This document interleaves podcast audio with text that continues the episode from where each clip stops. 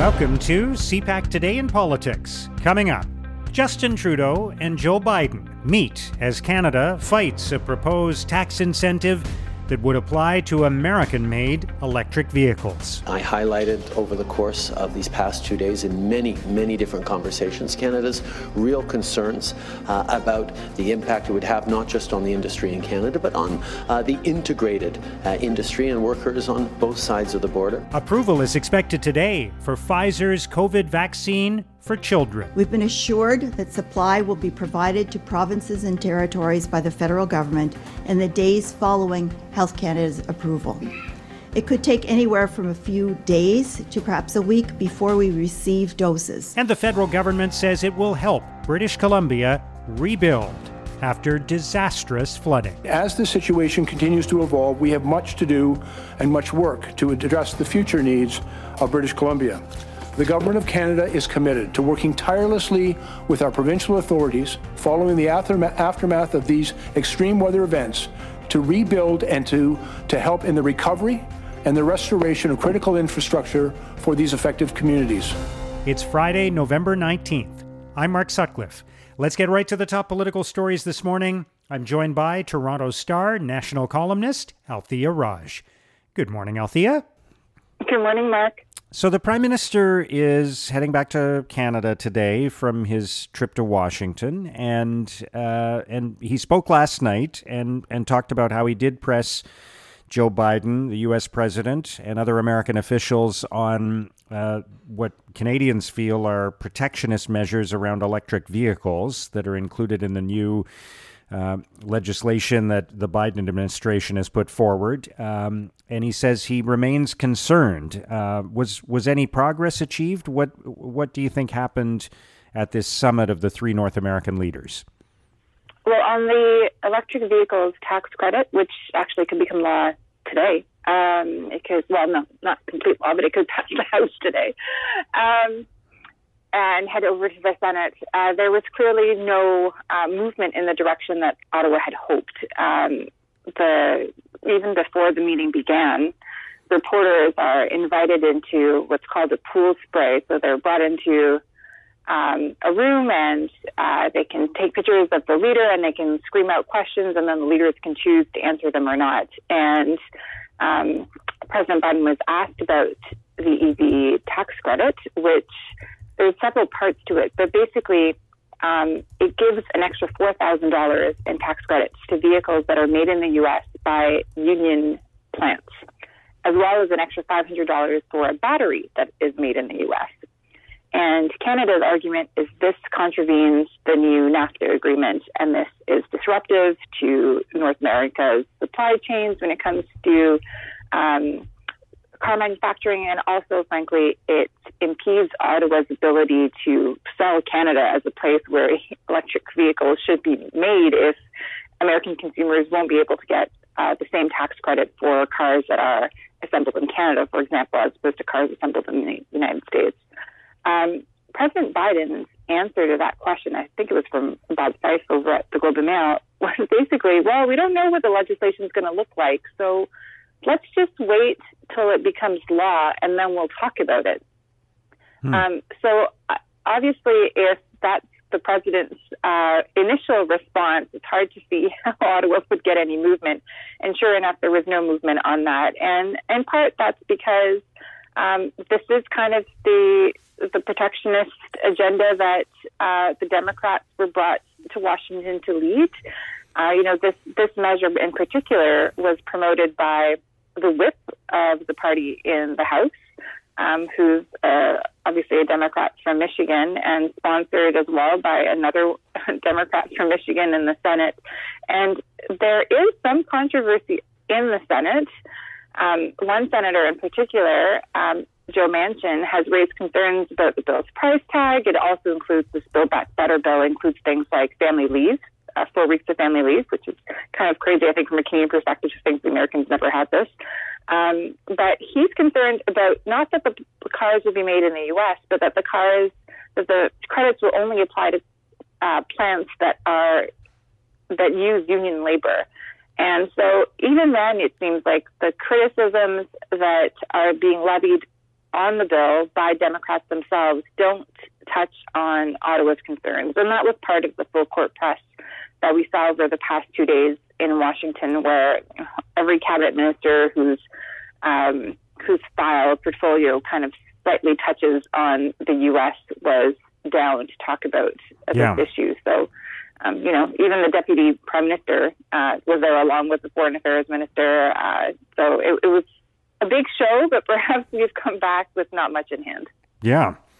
That's the way it seems for sure. All right, let's turn to an announcement that's coming today, and, and the expectation is that that Health Canada is going to approve the Pfizer vaccine for children aged 5 to 11 in Canada, which obviously would be a milestone, a huge milestone. Um, many Canadian families have been waiting for this.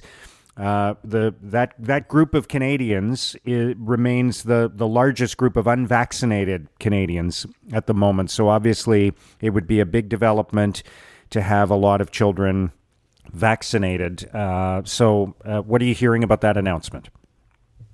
Well, it would be a shock if it um, goes in the opposite direction, right? yeah. because they've been telegraphing this for the past week. And frankly, um, it's expected because the U.S. Um, approved this vaccine uh, more than a month ago, uh, at the end of October. So the change that we are told is going to happen, basically, they're going to approve it. Uh, they are negotiating with Pfizer at the moment. 2.9 million doses uh, could the deliveries could start as early as next week. Then, of course, it will be up to the provinces to um, organize how the shots will be delivered in children's arms. Already, the provinces, like I think of Ottawa, for example, in the city, um, you know, we've we've been told that three extra clinics will be set up so that um, children can get vaccinated and don't have to wait in incredibly long lines. We already have problems with, you know, uh, organizing booster shots for um, those who are eligible because there aren't as many um, clinics as were available back in the summer when everybody was being vaccinated. So already the provinces are starting to plan and municipalities as well. Um, as you mentioned, I think this will be seen with a huge sigh of relief by parents. Um, we know that the highest incident rates over the past several weeks have been in children under 10.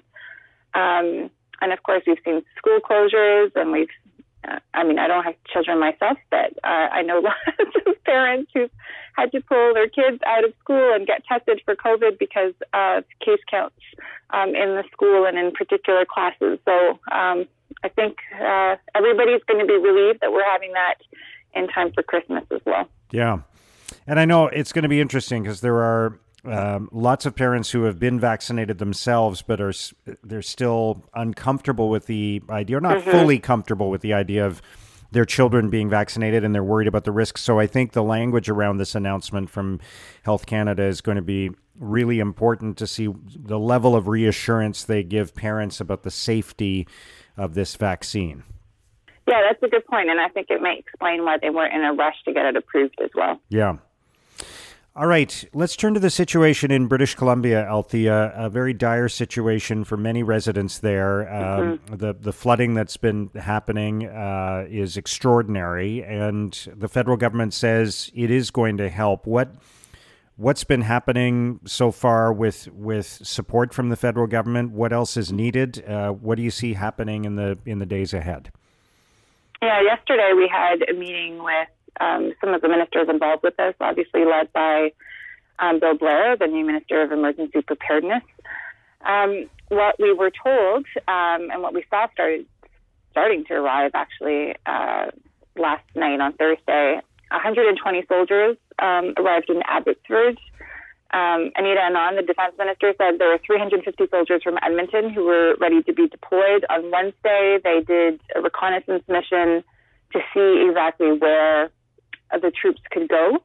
Uh, their goal is to basically, well, one, um, help evacuate people that still need to be evacuated, um, protect critical infrastructure, and start to um, help with restoring supply chains. Um, we're told they're going to be in BC for 30 days, possibly longer, and that there are thousands more uh, who are ready to deploy if they're needed the government has reconvened the incident response group that was the special committee in charge of um, you know how to deal with a crisis they have talked to us about basically a whole of government approach. So they're not, it's not just the Defense Department. We're talking about even uh, departments and agencies like the Canadian Food Inspection Agency that is working to ensure that there is feed for livestock, for example, that is um, delivered so that we can avoid what we've already started to see, which is thousands of farm animals dying. Um, so it's uh, it's not going to get any. It's not going to get much better soon, though. I think, um, and we're already seeing that there's still rain on the way. Yeah. Uh, but at least you know uh, you do get the sense that everybody is consumed with this crisis, and everybody wants to make sure. I mean, and by everybody, I mean the federal government is really um, you know, there's no partisanship in this, which I think is really nice to see too. As Bill Blair has been briefing conservative MPs who mostly represent the ridings in that region who are severely affected, um, and uh, everybody is trying to do whatever they can to make sure that people are not um, left in dire situations for very long. All right, yeah. Uh, fingers crossed that uh, some help and better weather is is on the way for the people of British Columbia. Althea, thank you so much for joining us today. Have a great weekend. Uh, thank you very, very much, Mark. You as well. That's Toronto Star national columnist Althea Raj. I'm very disappointed in, in the decline in the U.S. relationship, and it doesn't seem like the Prime Minister is taking all of our trade concerns seriously. Now, here's what political columnists and commentators are writing about today. In the Toronto Star, Thomas Walkom argues Canada should respond to American protectionism with its own Buy Canadian policy.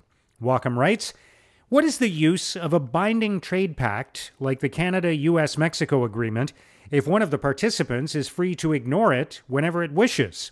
Perhaps the answer is to borrow from America's playbook. Does the U.S. insist on Buy American policies? Fine. Then Canada should counter with a Buy Canadian scheme. Perhaps the Americans will appreciate the agreement more if protectionism is allowed to thrive in Canada. In the National Post, Randall Denley argues Doug Ford would be wise to heed what's happening to Erin O'Toole and Jason Kenney. Denley writes O'Toole is getting criticism from conservatives who think he's drifted too far to the left. Jason Kenney is caught in a crossfire between those who find his COVID policies too harsh and those who don't find them harsh enough. That ought to be somewhat concerning for Doug Ford. He is better positioned because he leads a majority government that is less than seven months from a provincial election. The important question is how conservative voters will perceive the new Doug Ford, who has turned out to be rather different than the one they thought they were electing in 2018. In the National Observer, Max Fawcett considers Scott Moe's push for Saskatchewan nationhood. Fawcett writes Moe insists his claim to nationhood doesn't mean Saskatchewan actually wants to secede.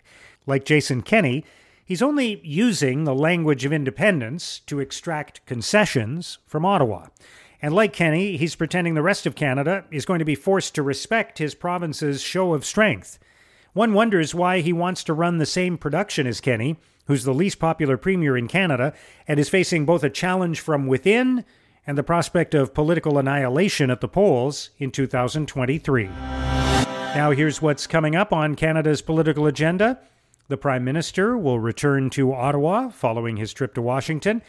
Emergency Preparedness Minister Bill Blair, Defense Minister Anita Anand, Transport Minister Omar Alghabra, and Natural Resources Minister Jonathan Wilkinson will speak with the media about the situation in British Columbia. Federal ministers will make announcements regarding COVID 19 and border measures. And Veterans Affairs Minister Lawrence MacAulay will award commendations during a ceremony in St. John's, Newfoundland and Labrador. And that's CPAC Today in Politics for Friday, November 19th. Tune into Primetime Politics Weekend on CPAC for coverage of all the week's events. Our podcast returns Monday morning. Have a great weekend.